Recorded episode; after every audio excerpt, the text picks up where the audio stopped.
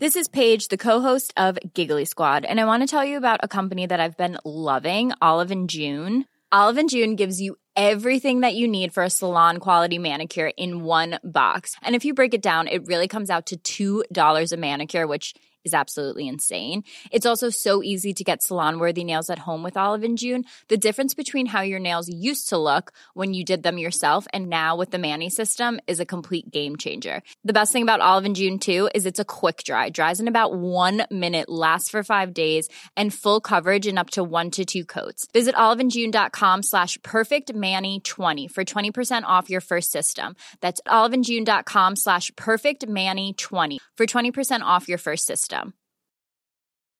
It's that time of the year. Your vacation is coming up. You can already hear the beach waves, feel the warm breeze, relax, and think about work. You really, really want it all to work out while you're away. Monday.com gives you and the team that peace of mind. When all work is on one platform and everyone's in sync, things just flow wherever you are. Tap the banner to go to Monday.com.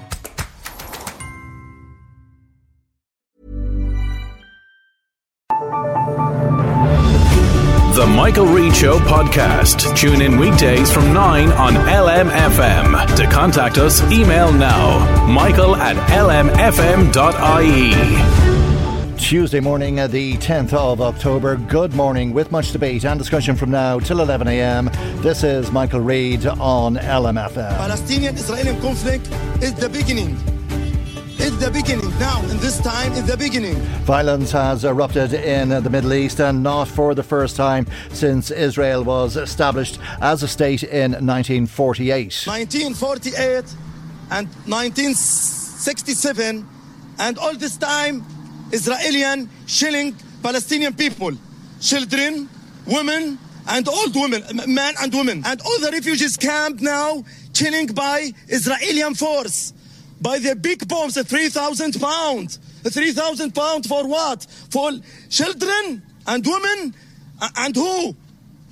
Now I, I don't have I, I don't have a gun. I am civil civil man. Civil. I am I am no. I, I don't have gun. I don't have uh, air force. F-16, F-35, GBU 39. Now you see it like like oxygen in the earth oxygen. 6,000 rocket shelling Gaza. 6,000 rocket.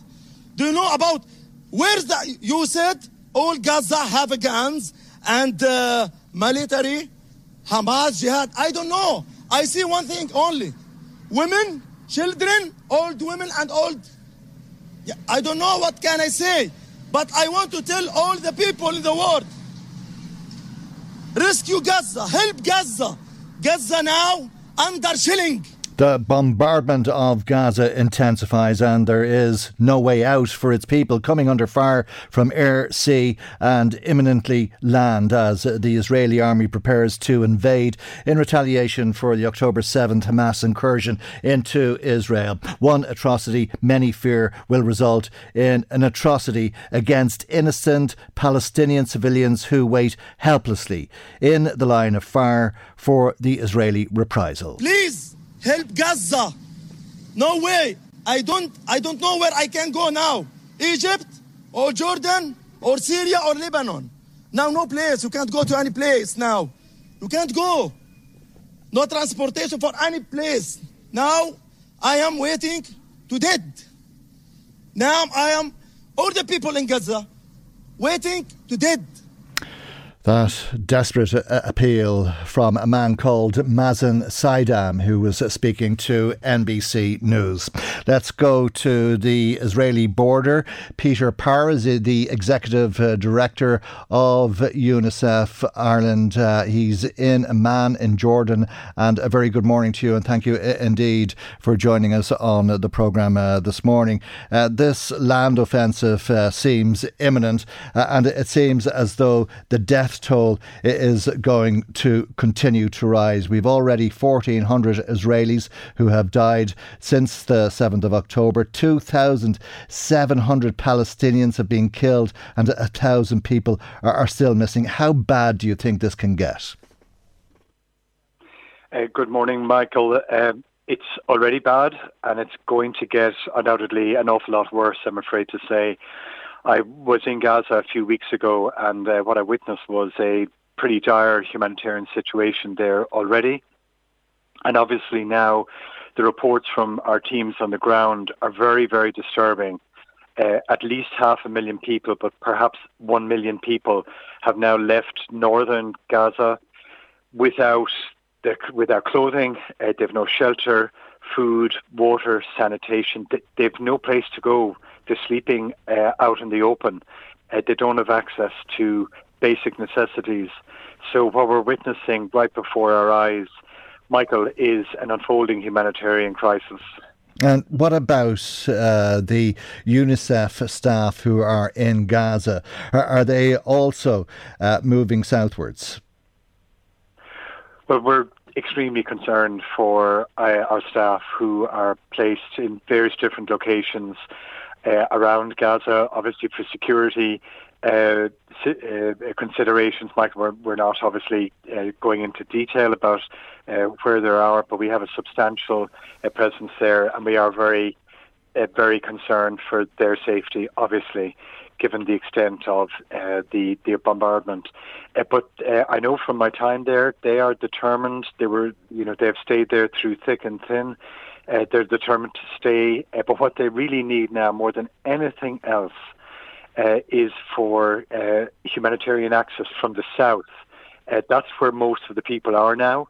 Uh, and that's where the people need incredible amounts of humanitarian assistance. So we're mm, including to, the uh, forty uh, Irish we, citizens who are hoping to get out. Uh, but that Rafah crossing, uh, the hope was yesterday that it would be open for some time to uh, allow aid in. It seems as though the Israelis figured that that aid would end up in the hands of Hamas, so they. stopped the border from being opened. there's no prospect of of that route opening to people, is there? Well, we did hope yesterday that there would be, that it would be open for some period of time to let uh, people with dual citizenship out and to let humanitarian supplies in. Like we have supplies south of the border, uh, we have them available and, re- and ready to uh, to go in. But th- these are basic supplies. They're not they're not guns, you know, they're not bombs or anything. Uh, these these are basic medical uh, supplies: food, water, uh, sanitation uh, for people on the move, and they really are desperately needed because water is running short in Gaza now. Uh, we have been supporting a water treatment plant, a desalination plant just south of uh, Gaza. Uh, that's running very short of fuel. We're worried that that will close. Uh, all of our preposition supplies, they've all been used up uh, now. But as you say correctly, Michael, the the um, Israelis control uh, uh, uh, those border crossings. Well, Egypt controls the southern crossing, and that's where we really are hoping to get humanitarian aid in. Indeed, and, uh, you know, people, uh, no matter who they are. Sorry, Michael, just to finish this point. Mm-hmm. The, people, uh, parties to any conflict, no matter who they are, they have obligations under international law to allow humanitarian uh, assistance. And the same goes for Hamas as well. We have called from the very outset for uh, for children who have been kidnapped by Hamas to be released unconditionally and immediately. Uh, but but humanitarian aid needs to be allowed uh, to get in. That's that's uh, what we're calling for. Indeed, there's uh, reports of doctors now drinking IV fluid in hospitals because there is no water, uh, and whatever water there is, uh, it's rapidly running out, as is electricity and fuel. Uh, and if hospitals can't operate, that in itself will result in deaths, let alone the bombs and the bullets. You're absolutely correct. Probably of paramount concern now in a, you know in a multifaceted crisis, but our paramount concern now really is around uh, the water uh, situation because, as we all know, water is life. People need water on a daily basis, uh, and as hundreds of thousands of people uh, move throughout Gaza, they need access to water. So that you know, they're not they are not near taps. They're not they don't have any homes left. They've left their homes. They don't have any uh, shelter. So the provision of water uh, at the very very minimum to sustain life uh, is now our biggest concern. Right, uh, a population of uh, two million people in such a small area of land, mm. uh, and about half of them are being asked uh, to move southwards uh, because uh, I think the expectation is that's where the army will enter into Gaza. But out of that population, close to half of them are children, are they? Correct. Yes. when I was there, I, w- I was struck by that. That all the population of children, uh, practically every single one of them, uh, with, with very, very few exceptions, they've all been born, they've grown up, they've lived in Gaza. They don't, they don't know any, any other life, any existence, because you know it's completely uh, surrounded by well, what we thought was a highly secure uh, border uh, right around Gaza. Obviously, the events of ten days ago. Uh, proved otherwise, uh, but uh, generally speaking, it is not possible to get out of Gaza uh, and these children have known uh, nothing else. Um, and uh, what UNICEF has said uh, continuously, you know, a child is a child is a child, no matter where they are, where where they live, where they were born and grew up in, in Ireland or in Israel uh, or in Gaza, and they are entitled to protections under humanitarian uh, law. And uh, UNICEF, mm. along with our sister United Nations agencies, the WFP, has a lot of food waiting to get in they we, we are demanding that those international obligations are observed and that humanitarian assistance is allowed uh, to get in to help these children. They, I mean, these, these children are really suffering now. And despite what Israel might say, there are many innocent civilians in Gaza. It's not a, a case that all of the citizens are, are members of Hamas or ha- Hamas fighters for that uh, matter. and of all of the people in Gaza, children are the most innocent and, as you say, should be protected uh, uh, under humanitarian law. Uh, President Michael D. Higgins, uh, critical of Ursula von der Leyen uh, as well for not stating the European position that international law must be protected. And I, I take it that as an NGO, that would be one of UNICEF's first. Uh, uh, priorities in terms of what you'd be hoping to hear from politicians that international law is respected? Uh, that's absolutely correct, uh, Michael. We, you know, we operate in 150 countries around the world. Uh, we have to operate under uh, rules, uh, under conventions, under treaties, uh, and international law. All of these things guarantee safety and security for millions, hundreds of millions of children throughout the world, and they're there for a reason, and they're signed by countries for a reason, including Ireland. And these are conventions like the Convention on the Rights of the Child, the Geneva uh, Convention, the UN conventions, uh, various other treaties, all of which have been subscribed to by nations. And th- those treaties need to be uphold, upheld.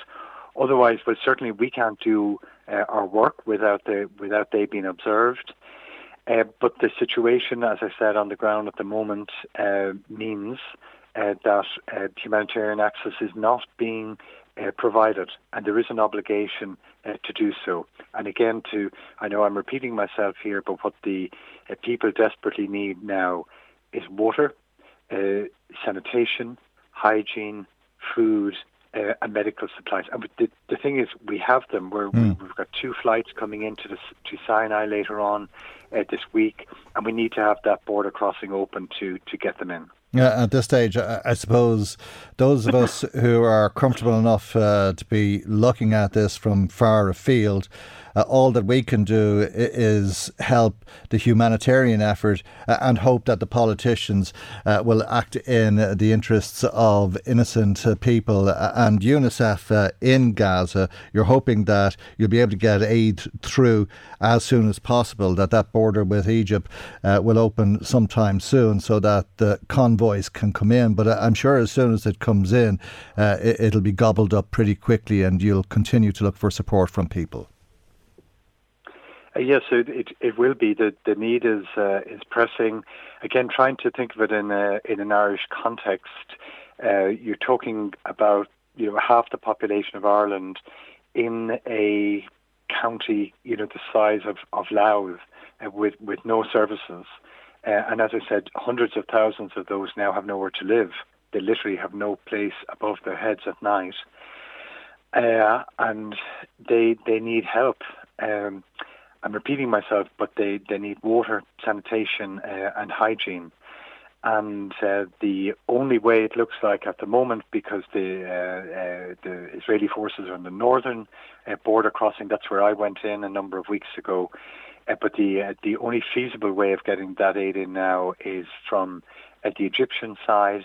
and I mean, this food, this food, and um, and, uh, and humanitarian aid. I mean, th- this is is not going to be used to wage war. This is going to be used to feed people, uh, to comfort people who have faced absolutely a, a traumatic situation. Um, these people, as I said, have been uh, forced forced displacement uh, in in Gaza itself, and they desperately need our help.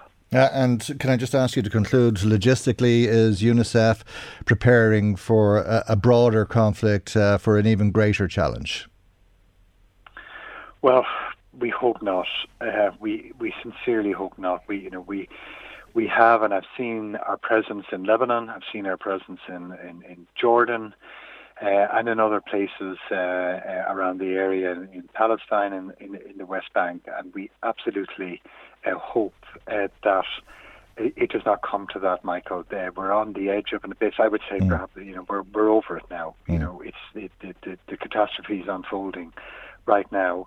Uh, but a, and you know a wider conflict would you know be uh, of different orders of magnitude. So we're very focused. Uh, our people are focused on the ground about what they can achieve uh, if they get access to the uh, to the assistance that is available uh, and to to provide assistance to people uh, for women and children who def- desperately need it inside Gaza at the moment. Indeed, Peter. Thank you indeed uh, for joining us uh, this morning. That's Peter Power, the executive uh, director of UNICEF Ireland, speaking to us uh, from Amman in Jordan.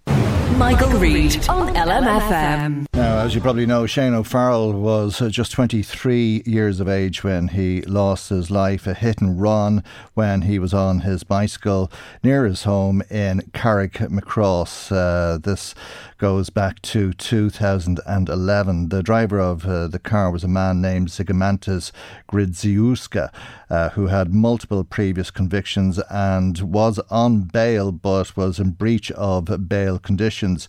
Uh, there were many concerns about the handling of the investigation into Shane's death uh, and indeed uh, the way that uh, the driver of the car was treated, believed to have been on, on, drugs at the time, which is why uh, Uh, he drove away from the scene of the accident and indeed he was extradited rather than serving time in prison here for causing the death of Shane O'Farrell. As a result of all of the questions that have been asked, predominantly by Shane's mother, Lucia, a scoping exercise into the circumstances surrounding the tragic un- and untimely death of Shane O'Farrell was carried out by Judge Gerard Haughton. In his report, Judge Haughton has concluded that there are not any circumstances surrounding the death of Mr Farrell which warrant further investigation or inquiry beyond those that have already been carried out. And he's very clear on that. Beyond those that have been carried out, there is no further warrant of investigation. He further concludes that no inquiry is necessary into the systems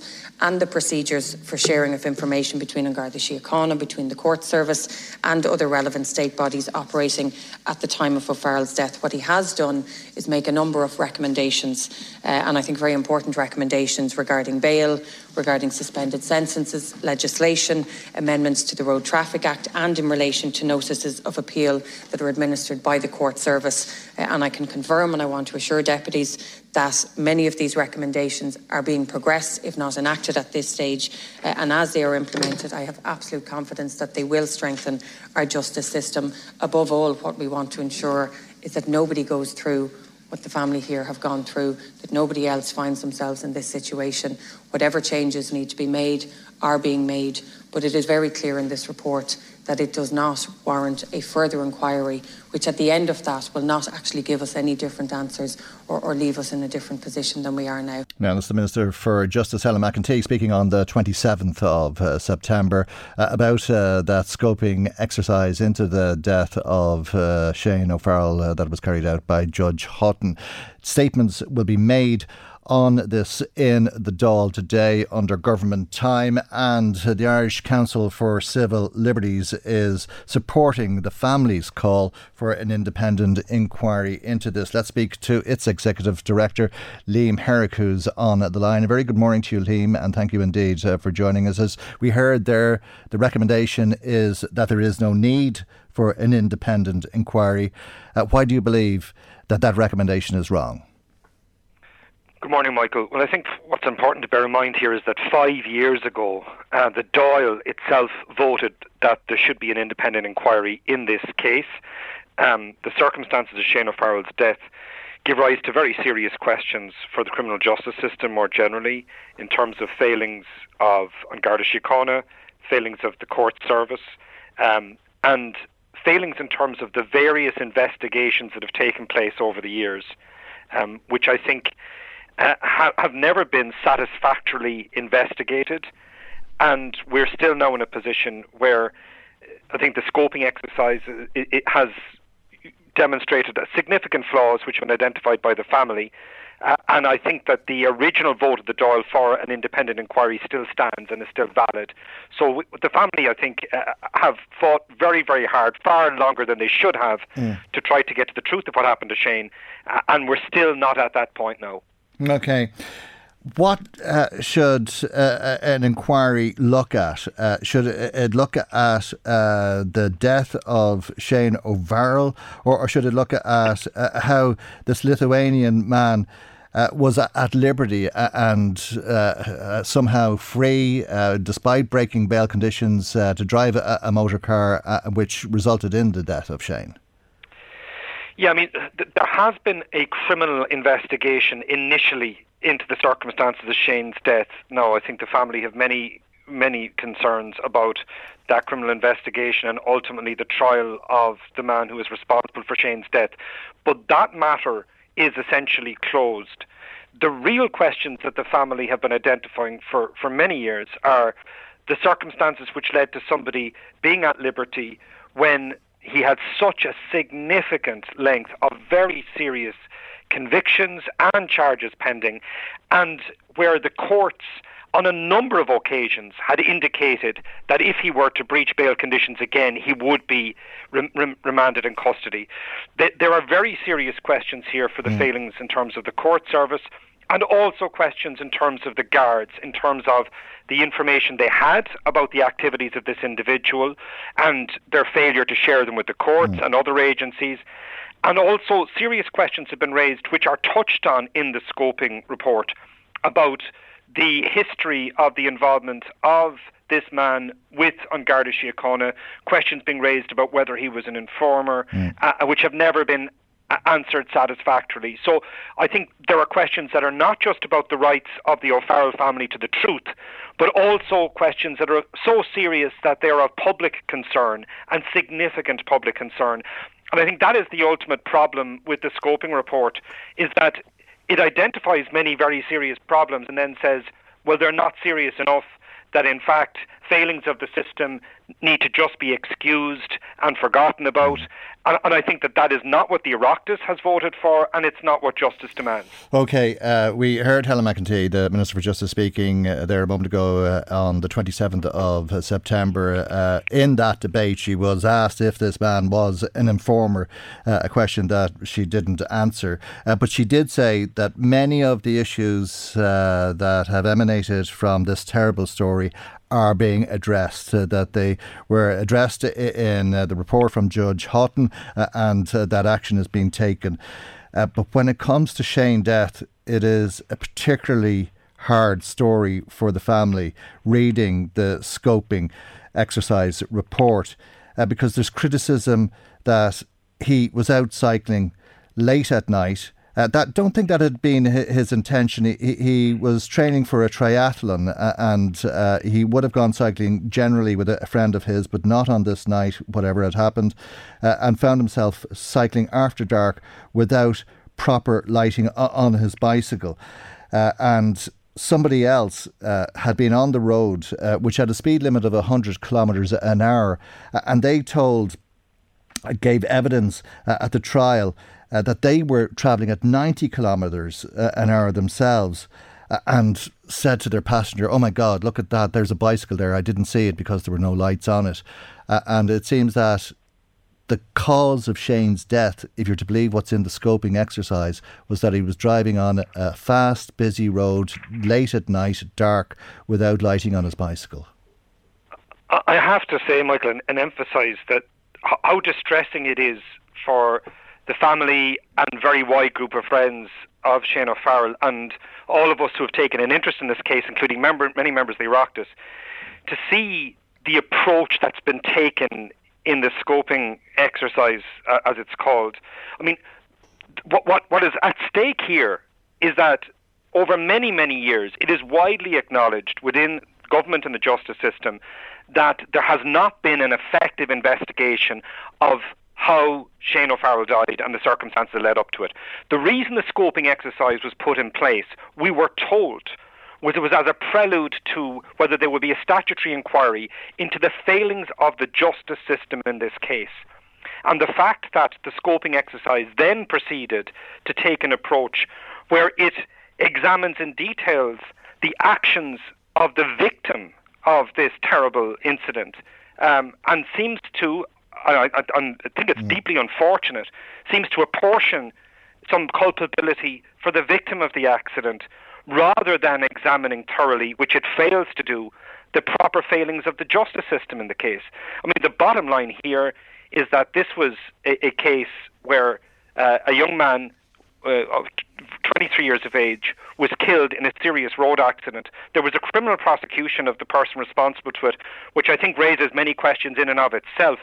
But the idea that the young man would be held responsible uh, to the extent that he is in the report, I think, is deeply unfortunate and is definitely very distressing for all of those who've been involved in this case. Yeah, uh, and the judge in his report makes that point that the family rejected uh, the idea that Shane was responsible in any way for his own death. This was not, this was never the proper concern of this scoping exercise. There was a criminal trial where the question of the circumstances of the road traffic accident were examined many, many years ago. The purpose of the scoping exercise, as everybody would have understood, was to examine if there were sufficient matters of public concern related to the failings of the justice system. And we're talking about a litany of failures here in terms of the court services, the guards, the Department of Justice, the Garda Síochána Ombudsman Commission, and the, the, the coroner's inquest, and the previous uh, independent review mechanism. So there has been, over the last 12 years, a litany of investigations that have not got to the truth. That was the question for the scoping exercise. And the fact that it has chosen to re traumatize the family by examining again the circumstances of the road traffic accident to apportion responsibility to the victim is, I think, just the most glaring of many failings in this report. Okay, Liam the Dáil uh, will take statements uh, today, and I'm sure we'll be hearing much more uh, about this, and indeed the family's concerns about that scoping exercise uh, report uh, in that debate. And thank you indeed uh, for joining us on the programme today. Liam Herrick is Executive Director of ICCL, that's the Irish Council for Civil Liberties.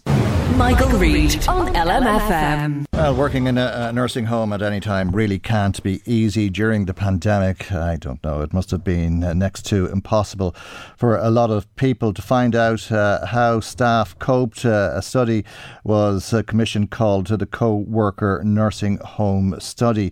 Uh, this uh, was part of a, a, study from St Patrick's Mental Health Services, Trinity College Dublin, the Royal College of Surgeons in Ireland, and Nursing Homes Ireland. it saw a very serious impact on the mental health of staff. A, a second survey has just been published and we'll hear a little bit more uh, about this now. Dr. Conan Brady of Trinity College Dublin, the lead author of the co worker nursing home study, joins us. Uh, and a very good morning to you, Dr. Brady. Thank you indeed uh, for taking the time to be with us on uh, the programme. You looked to see what impact there was on the mental health uh, of nursing home staff. Uh, and in this follow follow up report. This is at a, time when uh, the restrictions were easing and things weren't as bad as uh, the first report, which was in 2021. What did you find uh, was uh, the uh, state of uh, people's mental health at the beginning of 2022?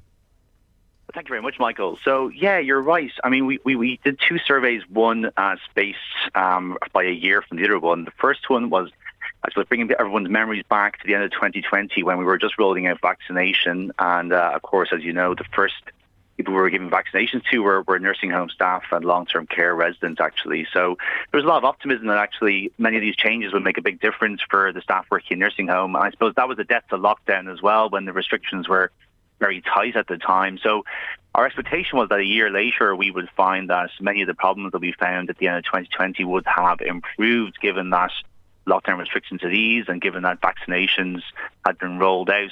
The findings we found in the first survey were already very severe and much worse than we expected, actually, unfortunately. So uh, we found that staff had really high levels of post-traumatic stress disorder symptoms. They also had high symptoms of depression.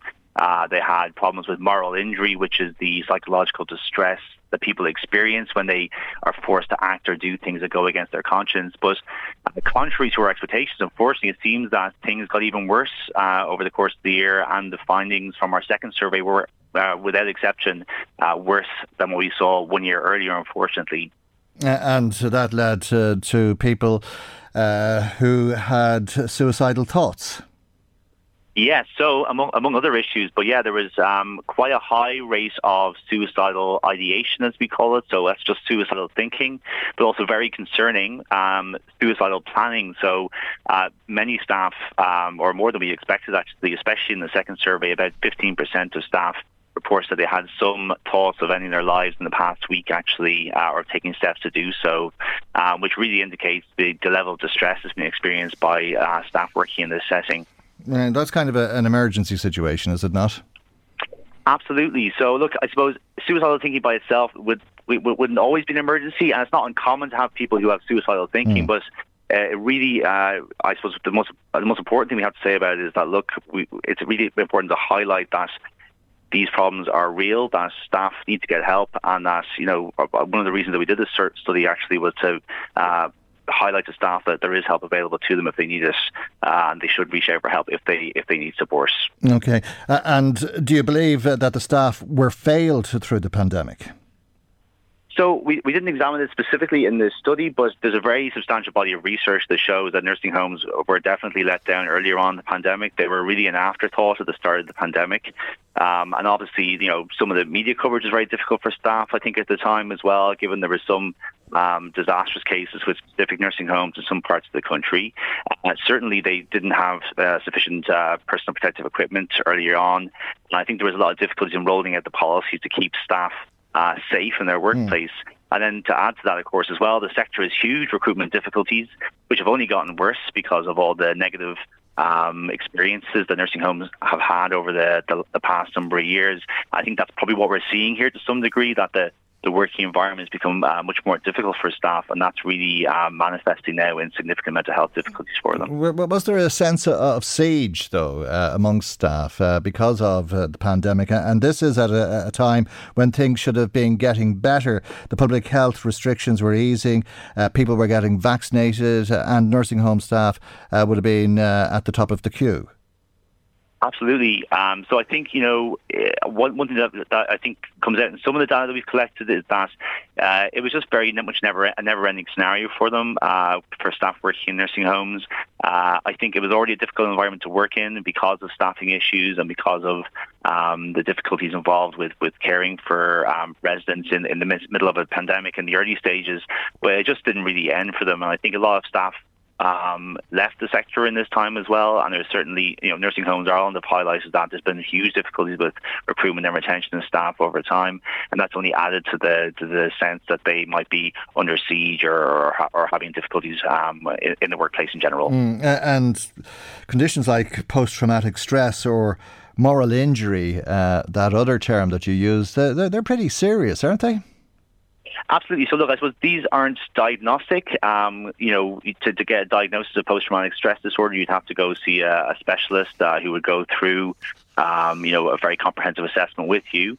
But certainly these symptoms are uh, indicative of serious problems, yes. And look, if they're persistent and not resolvable, and if they're causing any problems with people's functioning, we would suggest that they need to see the, definitely their GP at the very least, and they may need to be referred to uh, a, a, psychiatrist or a psychologist for assessments. And you're advising people, uh, if they are working in nursing homes or elsewhere for that matter, uh, I'm sure to seek help if they need help. But could we have done better, or can we gain from the experience of what we went through during the COVID pandemic? Uh, because uh, I think public health experts will tell us uh, that there's uh, more problems coming down the road, and we'll see other pandemics uh, and so on uh, over time.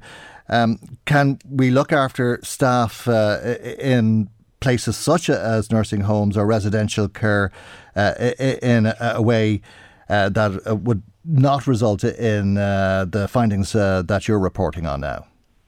Yeah, I think the big lesson that we all learned from the from the pandemic this time around, and I think you know, in fairness to governments, they've become very aware of this over the past uh, number of years, and you know, we've had we've had interest in our study from the Department of Health, for example.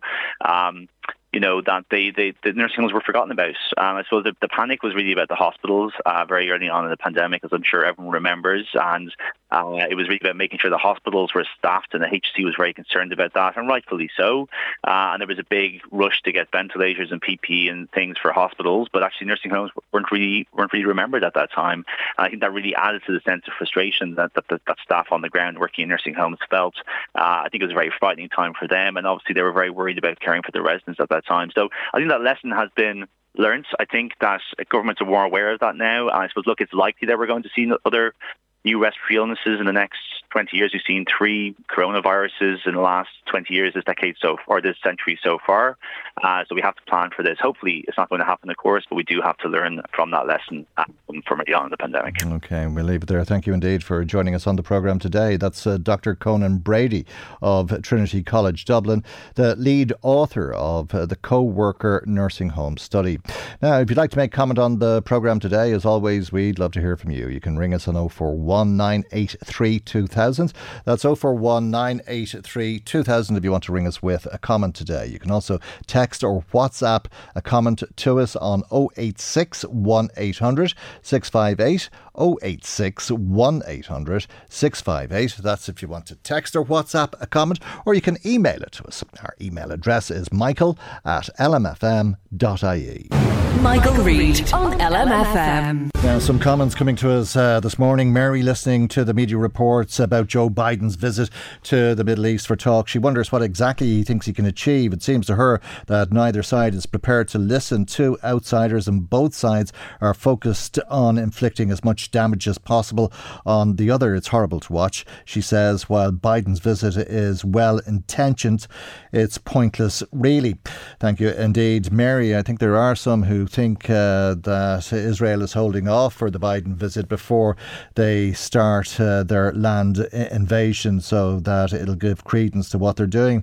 Tony thinks uh, that the government's plans to dish out extra penalty points to motorists who commit offences on bank holidays is a big fat waste of time. Bad driving happens every day of the week. Extra penalty points should be introduced for second, third, and fourth offences instead, and that might be a bit of a deterrent. Interesting point. Tony, thank you for your call. Thanks, Joe, for calling us today as well. And Joe says there's no point increasing penalties and lowering speed limits unless Gardaí enforce the, uh, the laws that are already in place, which they're not doing.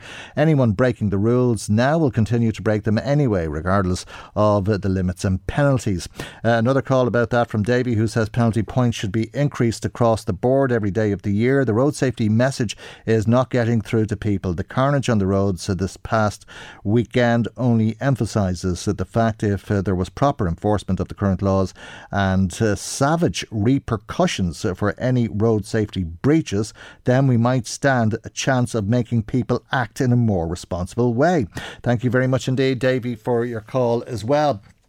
Thanks to to Peter in Drogheda, who says uh, there's uh, a couple on his road who are living in a four bedroom house. So they've two children, but they've grown up and moved out, and he wonders what do they need four bedrooms for? Surely they sleep in just one of uh, the rooms, and a one room apartment would do them just fine. Uh, and he thinks uh, that this idea of people over the age of 55 in Louth downsizing is a great great idea. He says most people who are of that age, 55 or older, have adult children if uh, they've children at all. What do they need a family home for? Could they not give it to someone who needs a house for a family? Thank you for your call as well. Patsy and Carrick texting us today saying Catholics up north were treated like dirt for years and we know what that led to. Israel treated people of Gaza the same and now we see what's happening. Will the human race ever learn. Uh, what a slap in the face for the O'Farrell family, says a Navan listener. Uh, this report on their son's death, the death of Shane O'Farrell. That driver, even though he was extradited, should be doing prison time in his own country. Very bad judgment by the justice system. Uh, here, says our Navan listener. Uh, text or WhatsApp message to us from Sean, who says, Alan Shatter, ex Fine Gael minister, uh, Jewish citizen, writes to say Hamas wants to kill all the Jews. Uh, we know Hitler hated the Jews, and do you remember when John Creagh, a Limerick priest, gave a rant from the pulpit against the Jews? Why do people hate the Jews? If the Israelis continue what they are doing, how can they improve their image? Anything you say about the Jews uh, ends up in you being called anti Semitic. Let's just tell the truth, says Sean. Thank you uh, indeed uh, for that, Sean. Uh, I think Alan Shatter has made his views uh, very much known on what happened on the 7th of October and indeed the response uh, from uh, the Israeli government.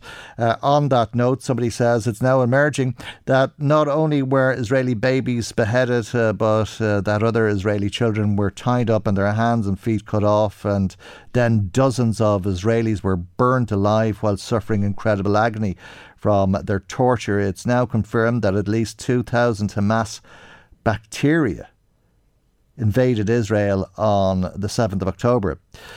Um, just a bit taken aback by that turn of phrase. Hamas bacteria invaded Israel on the 7th of October. Okay. Um, why did Reade not put any of this to Purcell yesterday? Uh, this is. Uh Many of us have those stubborn pounds that seem impossible to lose, no matter how good we eat or how hard we work out. My solution is PlushCare PlushCare is a leading telehealth provider with doctors who are there for you day and night to partner with you in your weight loss journey. They can prescribe FDA-approved weight loss medications like Wegovy and Zepbound for those who qualify. Plus, they accept most insurance plans. To get started, visit plushcare.com slash weight loss. That's plushcare.com slash weight loss. Betty Purcell of uh, the Ireland Palestinian Solidarity Organisation uh, and her caller says, uh, Will I now undertake to be less biased when I'm interviewing similar Hamas appeasers in the near future? Once the routing by IDF of Hamas uh, from their tunnels gets underway, Ursula von der Leyen was right that the utterly depraved October 7th invasion was a declaration of war by Islamism on Israel and also on the West. Thank you indeed uh, for that. Um, I don't know uh, if it was a declaration of all out war against the West. Uh, but yes, it probably was a declaration of war against Israel. And yes, uh, going back uh, to our previous caller uh, and Alan Shatter's comments, I think Hamas have said that they do want to eradicate all of the Israeli population. Uh, but that that doesn't make the case, does it, uh, for war crimes, for breaching international law, for breaching humanitarian law.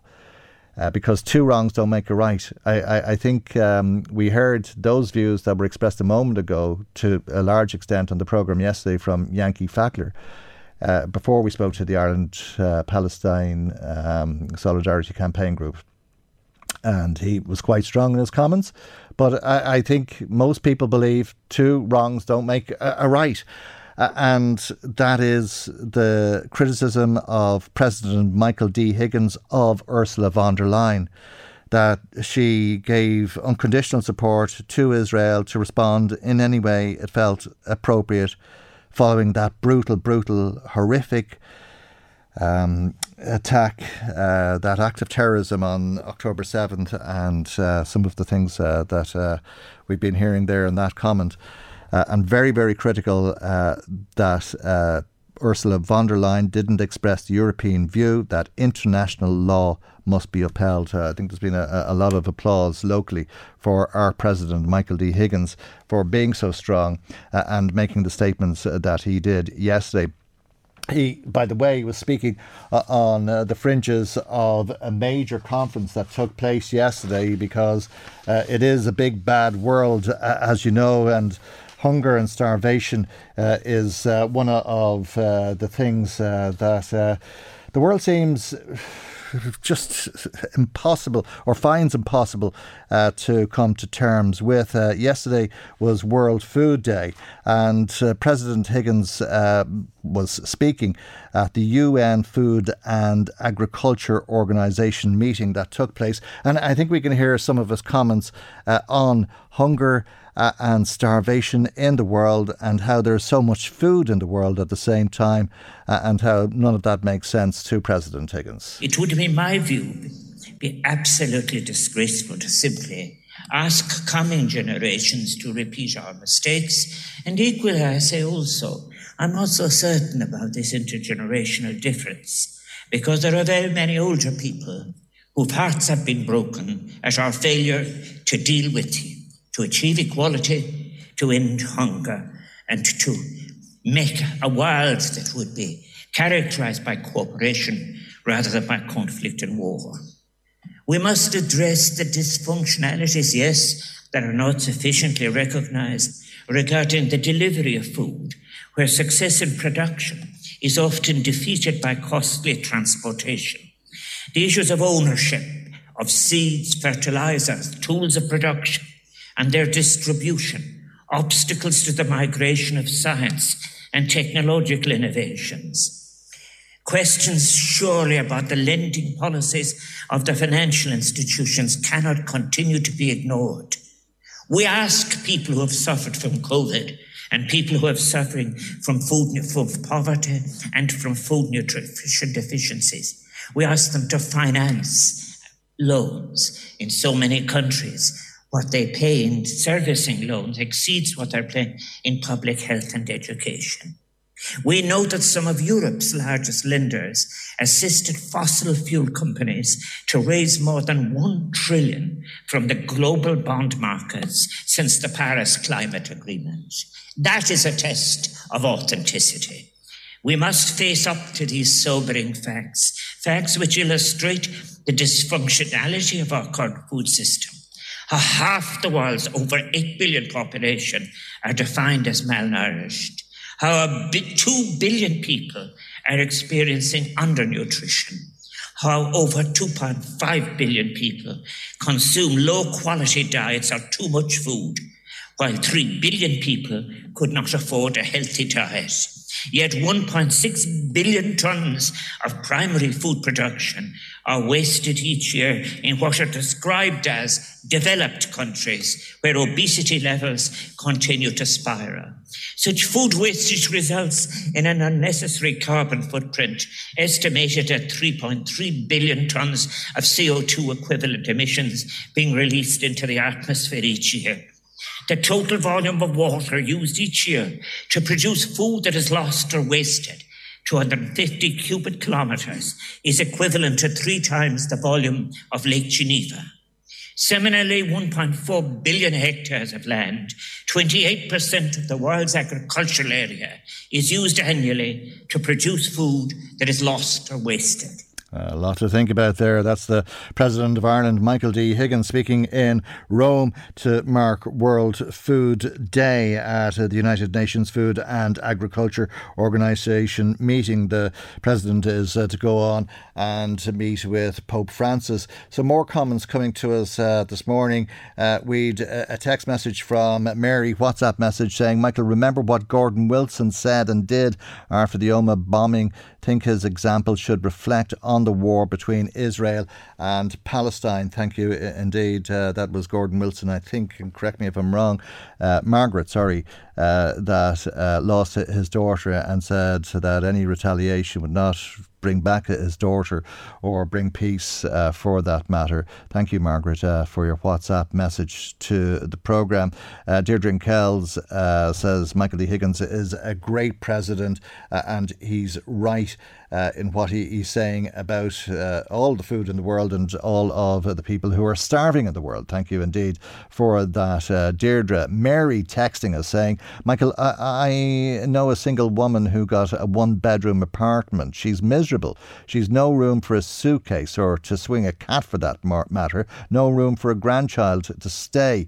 She's on a second floor and has to go down a dark stairway if she got out. Uh, we, we should be careful we don't build too many one beds, they shouldn't be isolating old people into one bracket or punish them because they paid and bought their house in hard times gone by. Thank you very much indeed, Mary. Uh, we'd Jules texting us about that as well, saying good morning in relation to people over the age of 55 having a council four bedroom home and only having two people living in it. I am one of those people. My other bedrooms are used when the grandchildren come over to stay over, or one of my adult children for that matter, or elderly parents stay. Why should we have to downgrade our house when it has been our home for almost 40 years? Thank you, Jules, uh, for your text. Our phone number 041 983 2000. If you want to comment today, that's 041 983 2000. Text or WhatsApp 086 1800 658 email michael at lmfm.ie. Michael, Reade on LMFM. The Minister for Justice has uh, announced uh, that over 3 million euro from the proceeds of crime is to be used to fund projects that promote community safety, projects that would not be able to access funding otherwise. Let's uh, speak uh, to Ruairí Ó Sinn Féin TD for Louth and East Meath. And uh, a very good morning to you. A lot of this money uh, is uh, coming to us locally, it seems. Well, there's some of this money is coming. I think it's Connect Family Resource Centre and the Family Addiction Support Network. But uh, look, we, we, welcome obviously the, any money that has been taken from those that do absolute harm onto our communities through organised crime and such. And you know, the more the merrier. I, I, don't think anyone is going to complain about money going to these sort of organisations. Mm. But the fact is, these always have to be for novel, new projects, like the Family Addiction Support Network uh, project. That's about forty-four thousand. That's in relation to. Um, uh, trauma in the community. It's there's an element of a coming together of what would have formerly been organisations that would have been affiliated with the Family Addiction Support Network as existed, you know, across the state, and it's the idea of ensuring um, the idea of ensuring that family would be considered in any sort of when you're looking at solutions in relation to, let's say, the drug issue that we're dealing with at this point and, and time. And I know there's been a considerable amount of interaction, let's say, with the Family Addiction Support Network, with the Drugs Policy Unit um, within the department. Now, the fact is, like I have spoken to you before many times in relation to the promises, let's say, that were made as regards um, the Drogheda implementation plan, um, even you know the, the Geiran report initially and, and we haven't seen that follow through in the sense of uh, core funding on the basis actually of the report uh, because Family Addiction Support Network would deal with Cavan Monaghan, Louth and Meath. Mm. There is, uh, they were given money for a support worker in Cavan Monaghan on the back of the Geiran report, they would state, even though, you know, they haven't got any core funding in relation to sustainability in the area closer to uh, Drogheda and, and across Louth. So I, I still think this is an issue that here I have been following up mm. with uh, Minister McEntee and Minister Naughton, and there's an element of ping pong, but, but I think we just need to make sure that somebody takes some element of responsibility. Look, okay. we still have but, the but, case but this money, this money is intended to be spent in County Louth, County Meath, and County Cavan. That's that forty-four thousand you mentioned. There's also fifty-four thousand for the Connect Family Resource Centre yes. that you mentioned, but also forty-seven thousand going to Foróige in Louth for their cable project for the Thrive Together project. hundred and forty-one thousand going to the Drogheda Women and Children's Refuge for their yes. Finding Safety project. And uh, there's to be 150,000 euro uh, spent in Navan on the Be Safe in Your Space project, which is run by Culture. I like, and like I said, any of these organisations are, are delighted. Uh, obviously, these applications went in, I think, in around May, and I know that people had anticipated that the results would have been back in around, I, I, I think, July. Now, obviously, that has uh, that has been put back, and I know a major part of the work, and again, to go back just to finish it off on the Family Addiction Support Network, related to the running of, you know, a conference to make all these points in relation to, obviously, trauma-informed care you know, the community up response and the fact of the family being absolutely central um, to it. But obviously, they had to delay their plans for that because um, obviously the, it didn't get okayed, and the money is is only being released now. Okay. You know, uh, now, like, of course, no one's going to like. Uh, it's all very positive. Like you're talking, if you're talking about the refuge, if you're talking about Foróige and the pieces of work that they do, across the board, all, all, all, sound. Now, these are one-off payments, mm. as I say, for novel particular Yeah, but you're, you're, talking about 15% or thereabouts, are you not, out of this uh, 3 million euro coming to projects in Louth and Meath? Would you have expected more than that? Well, look, we could get into this battle. Of course, from my point of view, I want to see nearly everything coming here, but that's not realistic. The rea- but the now the other thing I'd said, no, no more than the issue I have around um, the change in relation to uh, the Garda structure that I have a particular issue that we need to deal with the actual issues that we have, particularly in Drogheda and Dundalk, but across County Louth. I would say if we're dealing with the issues that you know pertain as regards the drug issue, the addiction issues, and all the rest of it, that we really need a proper needs analysis on what needs done. We need to look at the services as exist, ensure that none of them go to the wall. Because let's be clear, the Family Addiction Support Network is surviving on volunteerism, mm. and that's not sustainable into the future. Uh, so we make sure we save the organisations as exist at this point in time, and we look at the needs that are out there. Because look, you you just need to go to the district court, to the circuit court, and you can see the issues that there are. You look in any estate and here are states that wouldn't have seen drug dealing five and ten years ago, and yeah. it's all there and it's very obvious. Uh, and, and yeah, have, the, have, the apl- have the applications been made? Uh, I, am wondering if I, am reading uh, the notes I have in front of me incorrectly. Uh, but uh, is there 800,000 euro or close 750,000 euro uh, that is unspent because the Community Safety Innovation Fund has 3.7 million euro uh, and 3 million euro is being allocated, it seems. Yeah, well, there's obviously been an increase in relation to the monies that um, that are now available through the Community Safety Innovation Fund. Well, look, if we have any discrepancy or any difficulties in relation to monies being spent, that's something that needs to be like looked at. Like the fact is, from what I see in any organisation you deal with, there's not enough money. The problem is they have to spend a considerable amount of their time putting in applications to the likes of, you know, these sort of funding streams. And, you know, they're obviously delighted when they get it. In some cases to do a separate piece of work, which will obviously take a huge amount of effort. And in some cases, volunteerism, which which you know is, half the problem. You know, we're absolutely reliant on obviously goodwill and, and volunteerism. I would have said, you know, somewhat similar in relation to the fact of the the, the threatened Section 39 worker strike. Those people put put it uh, put it off and put it off um, because they felt such an affinity with those that they worked with and all the rest of it. And it has only become an issue in the last while when people weren't able to, uh, you know, couldn't wash their faces mm. in relation to, you know, the earnings they made and had to go and do similar jobs within the HSE. So look, we, we need another, to get another, to get, another question. Uh, if I, I could put it to you, when this uh, Community Safety Innovation Fund was uh, established. I, I, thought it was established to, to help communities uh, fight the war against drugs, or whatever way you want to put that. Uh, but um, a lot of this money seems to be going uh, to refuge centres. Uh, uh is the money that was intended to battle drugs being used to sort out a totally separate problem? As significant and important as that problem is, because we've nowhere near enough refuges for women suffering domestic violence in this country. Yeah, and there's nobody going to, you know, talk against the fact that we need a huge level of resources in relation to refuges and in relation to uh, women's safety. Look, we can even mm. see the cases that are ongoing at the minute in I relation know. to the ab- absolute importance. But that, that, was that the idea yeah, no, of the fund? Had a notion. No, no. My understanding of it now. Obviously, you can make a determination in relation to what's community and what's community development. I was told, first of all, we, we had a fear that this would be infill money for money that was already promised by government.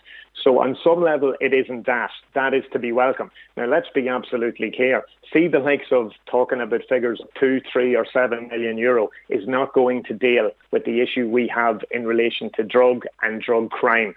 So if we're going to get real in relation to that, it's back to we have to make sure that we have proper needs analysis and then we actually look at what will actually have an impact. Now, we've all been very welcoming of the fact that we finally have the Citizens Assembly on Drugs.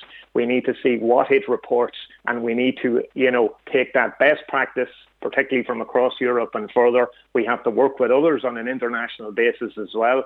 Um, and we have to and we have to enact something that works better than what we're dealing with at the minute because you're dealing with an issue mm. that can't be out policed. Not to say I don't have many interactions with mm. the hmm. guards where what you're looking for is action to be taken against serious criminals mm. that are putting families and communities yeah, and, and I under know, real pressure. I know and I can understand why you don't want to put down funding going to women's refuges, and that's not the purpose of asking you the question. I'm just asking if it's coming from the wrong fund. If this fund was supposed to be a war chest to tackle drugs problems, and that that chest is now being raided because the government hasn't been able to fund refuges otherwise. And what I'm saying is, see, in relation to t- tackling the drug issue, none of this money is, even if all of this was used mm. in relation to those particular projects, it isn't going to work. And if we are not going to sustain the organisations and the outfits that are required in relation to dealing mm. with these issues, you know, even with the best will in the world, one-off funding for particular projects, as soon as mm. they as they are, is fine. But that's not going to cut the mustard. No, I like I've said it before. We are not serious in any way, shape or form in dealing with the drugs issue. And that's everything from policing in relation to the early interventions yeah. in relation mm. to uh, youth diversion projects. And here, there's an awful lot of good work is done. and like I've always said to you, Michael, if we were really serious about all of that, we would be starting at a very young age with kids, particularly in disadvantaged areas, and those who would come from sometimes you know, even more disadvantaged settings, you mm. know, hmm. where we but are I, setting I, them up for I, am still not clear of what your understanding uh, of it is, and I'm hoping you'll tell me so that I'll have a better understanding of it. Uh, but what I'm asking you is it, it, it, the money that has been taken out of this fund uh, to uh, go to women's and children's refuges across the country, not just the one in, Dub- uh, in Drogheda. Is that an inappropriate use of the Community Safety Innovation Fund because it was established to tackle uh, problems related to drugs? let's be clear, I suppose people applied on the basis of the criteria that was given out. The whole idea, I suppose the government would make the argument that this is the idea of you take back from those who take from the community and you provide back to the wider community. You know, because at times we were saying, should this money come from the places almost that the money is seized? Yeah. But then you could get in the ridiculous set of circumstances of we be checking where the guard stopped the car that was caught with a significant amount of money on the M1 and what county it fell into. So we wouldn't want that sort of scenario. Look, I am not going to give out about the fact of where some of this money has gone. What I am saying is none of this money are in sufficient amounts to do real business. And also, these are going for an awful lot of, as I say, one-off projects which, which may be very beneficial to communities. Some of them will deal directly with communities and with families and those that are dealing with the drug issue. Not all of them. Would I much prefer that there was other funding streams that provided the necessary money in relation to women's refuges? Yes. Would I much prefer that there was a hell of a lot more money in relation to dealing with the drug problem? Yes. Do I think wish there was an even increased amount that was taken from that money that is seized from criminals? Absolutely. Do I still think that that can't replace the fact that many of these organisations need core funding, need multi-annual funding, and without that, they cannot make their determinations and they cannot be strategic.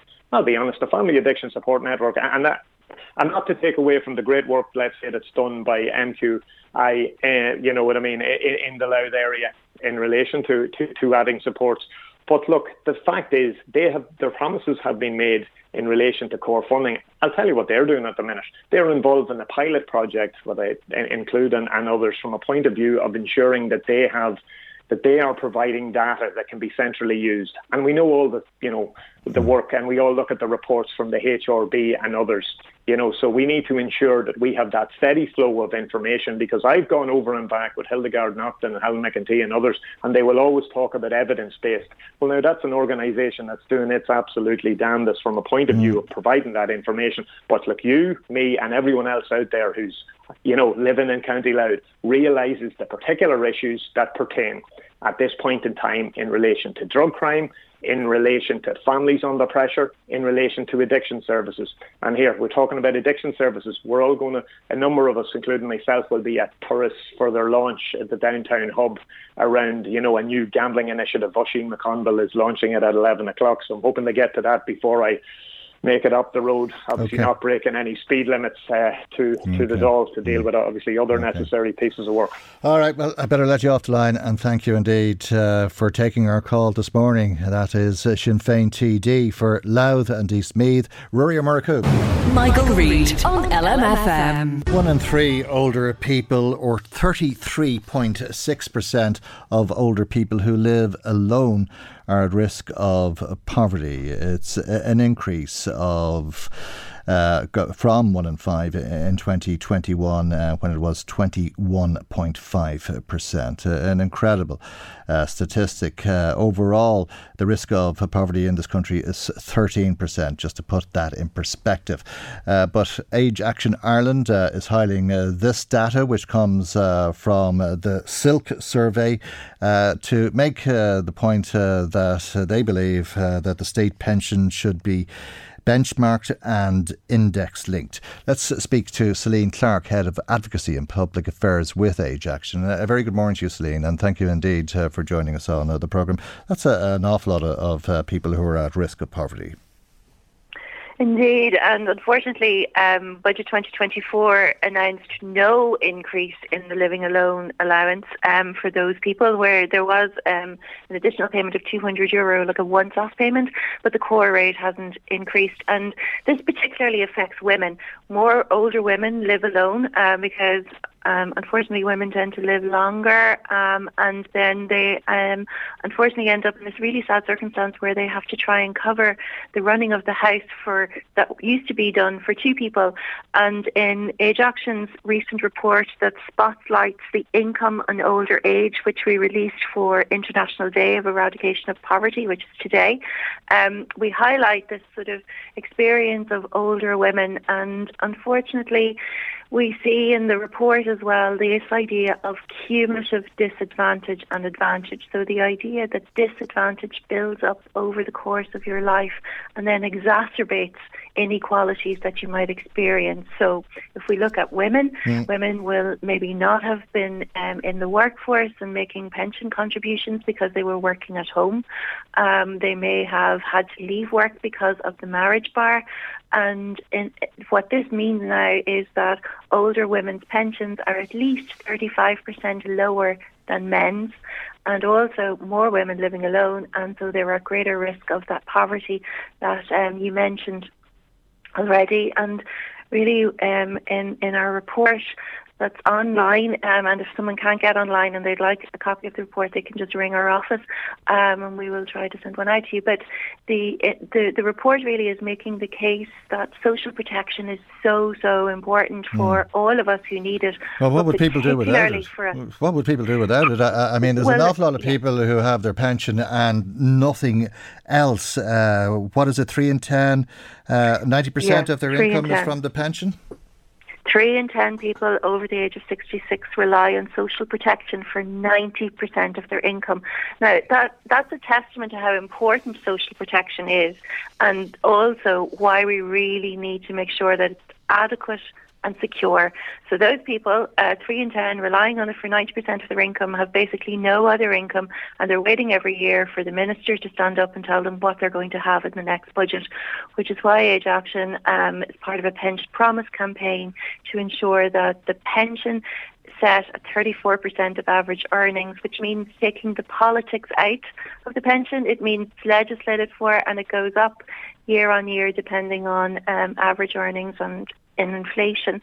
But also, what we can see is that older people are highly reliant on other forms of social protection, not just the pension. So, the fuel allowance, which not everybody gets, mm. the living alone allowance, which is inadequate, mm. uh, the free travel pass, which is vital for many people, but not used all that much in rural areas because there's no bus to get. Mm. Um, you know, so there, there's mm. a number of things hmm. there that's and really the medical important, card, of course. Uh, the medical card. Yeah, yeah, I think I think a lot of people would argue though that uh, we're quite generous to pensioners in, in this country. I mean, relative to other countries. Well, I think there is a perception there that the, the rate of the pension is high, but in fact, Ireland has the second lowest level of income replacement in the EU. Um, so, uh, you know, the, the, pension has to do an awful lot here as well, in that we don't have universal access to healthcare. Um, so a lot of people feel they have to have private uh, medical insurance, and that was one of the things we found in our research for the spotlight on income in older age is mm. the fear amongst older people that they will become ill um, and not be able to get the treatment that they need. Um, and then, of course, being ill is expensive. If you have a medical card, um, you may still have to have prescription charges, and not everybody gets the medical card, obviously, because it's means tested.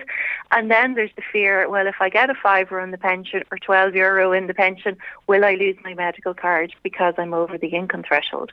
If it, because if they it, don't go up. If it's bad now, is it going to get worse in years to come? Uh, because uh, you've been looking at the number of people who are renting property rather than owning their own homes. These are people aged between 50 and 64.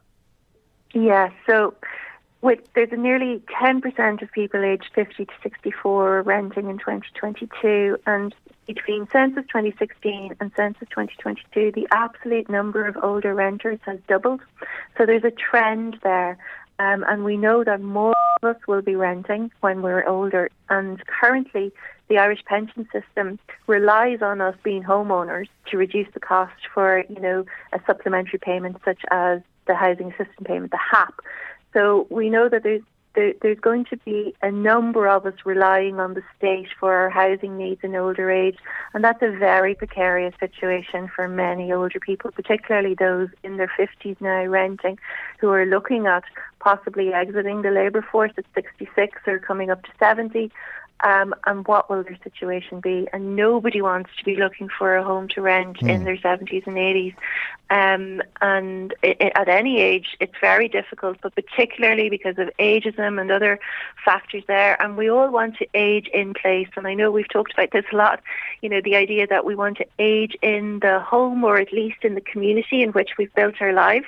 And so that is very difficult to do if you're renting. Mm. Yeah, and the bills don't stop uh, for that matter. A lot of people very concerned uh, about an unexpected bill for that matter. Well, absolutely. Like we all worry, um, you know, and try and have a rainy day fund. But if you're on a, a pension um, and a very fixed income, it's very difficult to accumulate savings. And what we, our survey has shown that a fifth of older couples um, and two fifths of older persons living alone couldn't cope with a once-off cost of 1,200 euro. So this is the boiler breaking down, the roof, a leak in the roof, mm. some other, you know, something goes wrong with the car, particularly in a rural area where you need to keep your car on the road, um, or a, a, large medical expense or something, mm. um, and people couldn't cope with that. Um, and so this is a, a, great difficulty, particularly for older people trying to maintain their homes, mm. not being able to find 1,200 euro. And so you end up maybe trying to get a loan, um, and if people are lucky enough to have savings in the credit union and can get a loan, but there's very few options for older people to get access to credit. Hmm. Can they go to the community welfare officer in those circumstances? Yeah, so the additional needs payment is there, um, and we saw in our research um, a lot of people relied on the additional needs payment from the Department of Social Protection last year, but unfortunately, um, you know, housing related costs were a significant amount. Nearly 2.5 million in additional needs payments was put out for that. 2 million, sadly, for funeral costs. Um, but help with bills was less than 120,000 euro allocated because you know you're means tested for it and uh, you have to present as in need. And a lot of older people we found um, in Age Action don't want to go to the Department of Social Welfare looking for what they call a handout. What they want is state pension to be adequate to meet needs and for access to public services to be available where they need them. Um, and then they'll manage. Mm. Um, we're all going to um, be uh, put into pension schemes uh, uh and there'll be an opt out. Uh, is that part of uh, the solution to this uh, that people make provision themselves through private pensions? Well, you know, for eradication of poverty, there's two things decent work, decent pay, and a strong social protection system. So where people have decent jobs with decent pay um, and going into an auto-enrolled pension, as it's called, that's good. But for those people who don't have a decent job and a decent pay, that is going to be a struggle. And we're particularly concerned for people in low paid work. And that's mostly women and people like sort of in work such as caring and in the retail sector where the pay is very low. And so that's going to be difficult for those people to meet that auto enrollment payment into the pension. That said, it is really, really important that we all think about what our lives are going to be like in older age and plan for it and make provision for it.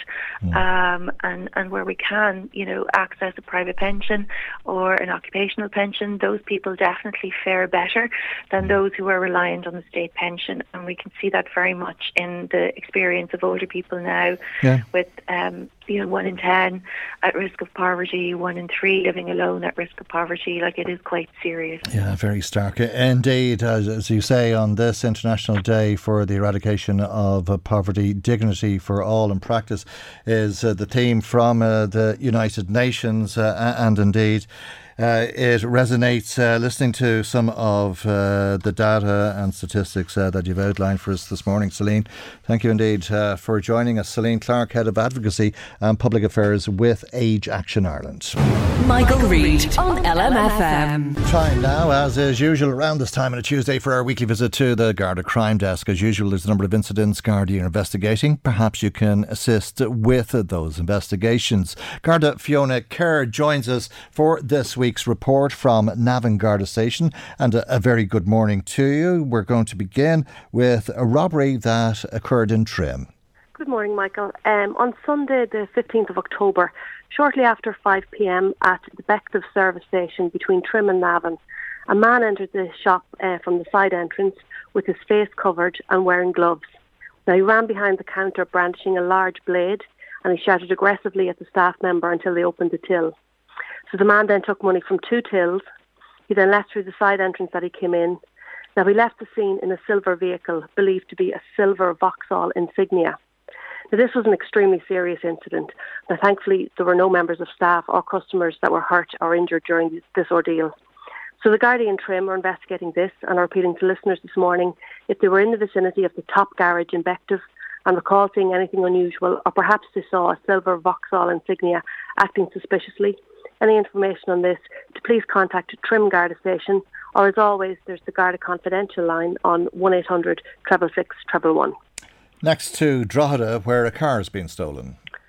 Yeah, in the early hours of Monday the 16th, approximately 5 to 5.30am, the injured party in this case heard a noise at the front of the house and they looked out the window and saw their car being reversed out of their driveway. So the injured party was unable to get a look at or to get a description of who was driving. The keys uh, of the vehicle remained in the house and the car was locked. This incident occurred in Beachmount Avenue in Drogheda and the Drogheda Gardaí are investigating. So anyone who may have seen a silver Nissan March 09LH in the vicinity of Beachmount Avenue in Drogheda in the early hours of Monday the 16th, that's yesterday morning, to please contact Drogheda Garda Station. You've uh, another burglary that you're appealing for information on, uh, but this one resulted in two cars being stolen in Navan. That's right. On the 13th of October, that's Friday last, between the hours of 12.30am and 8.30am at St Bridget's Villas in Navan. The injured party in this case woke to find the rear door of his house had been damaged and two vehicles taken. Now, the rear door was forced open to gain entry, and the keys of both vehicles were taken in this instance. The first vehicle that was taken was a white Volvo XC60 162MH, and the second vehicle was a beige coloured Fiat Bravo 08D. So somebody may have noticed one or both of these vehicles between the hours of 12.30 and 8.30 a.m. on Friday last. So perhaps anyone listening who may have been in the Navan area during these times and has dashcam footage could check their footage for these two vehicles, a white Volvo XC60 and a beige coloured Fiat Bravo. So Navan Gardaí are investigating this and would appreciate anybody's help um, that the public may have. Garda Fiona Kerr, thank you indeed for joining us from Navan Garda Station. We'll return to the Garda Crime Desk in around the same time on next Tuesday's programme. Now, before we go, some more of the comments that have been coming to us, and thank you, Jane, for taking the time to ring us. Jane says three million euro won't even make a dent in the funding requirements of local community projects. It's just a drop in the ocean. Government need to prioritise spending and show appreciation of the important work that is done by community groups and projects. Andy, on the same subject, says it's a disgrace that only 3 million has been allocated to community projects when we are giving so much money out in aid to people overseas. How can government find the money to ship off to other countries but can't source it to fund important projects here? I think a lot more than 3 million is being given uh, to community projects, uh, but this is 3 million from the proceeds of crime. Uh, on that subject, somebody says uh, in a, a text message to us, Mike, the authorities in Louth and beyond are ignoring the Geiran report. Will those who are allocated this funding actually account for every cent of it? What about all of the other initiatives uh, that the report recommended? Drogheda people are still suffering from the feud. Thank you indeed uh, for that. Betty Daly texting us saying, Hi Michael, just listening uh, about the people giving are older people giving out about older people having a four bedroom house. What about a single young mother who only wants a three bedroomed house beside their mother when a one bed flat is big enough for a mother and an infant for a few years at least, says Betty. Uh, Navan listener in County Meath says a home is a home where you grew up in as a child. It doesn't uh, make any difference uh, if you're older. Um, it, it, might need new windows or cookers, um, but the family grew up together and should be able to stay together. Uh, and thank you indeed uh, for that. Uh, Liam has been in touch with us saying Ireland is not a, a country that is older people friendly. Everything here is geared towards younger people, tech savvy generations, and older people are being edged out of society more and more on a weekly basis. Liam says that the government, businesses, and society in general need to remember that the current society stands on the shoulders of the people who went before them and who made this country what it is. It's uh, the height of disrespect to treat older people as if they are disposable now just because they've gotten older. Well, thank you indeed, Liam, for that. Uh, thanks to to Jane, who's uh, been uh, in touch too about the idea of having to downsize your house if you're 55 or older. She says, "How can people be asked to move out of their homes? A house is not just bricks and mortar. A house is a home for most people, and that's the way uh, that we lived in the house and we hope that we will die at home. Well, thank you indeed uh, for your message to the programme as well. Now, that has to be the final word on our programme today because our time has run out on us once again. But before we go, thanks as always to Maggie McGuire, who researched the programme today, and Chris Murray, who was in the control tower. I'm Michael. God willing, we'll see you for our next programme tomorrow morning at 9am right here on LMFM. Good morning. Bye bye. The Michael Reade Show podcast. Tune in weekdays from 9 on LMFM. To contact us, email now michael at lmfm.ie.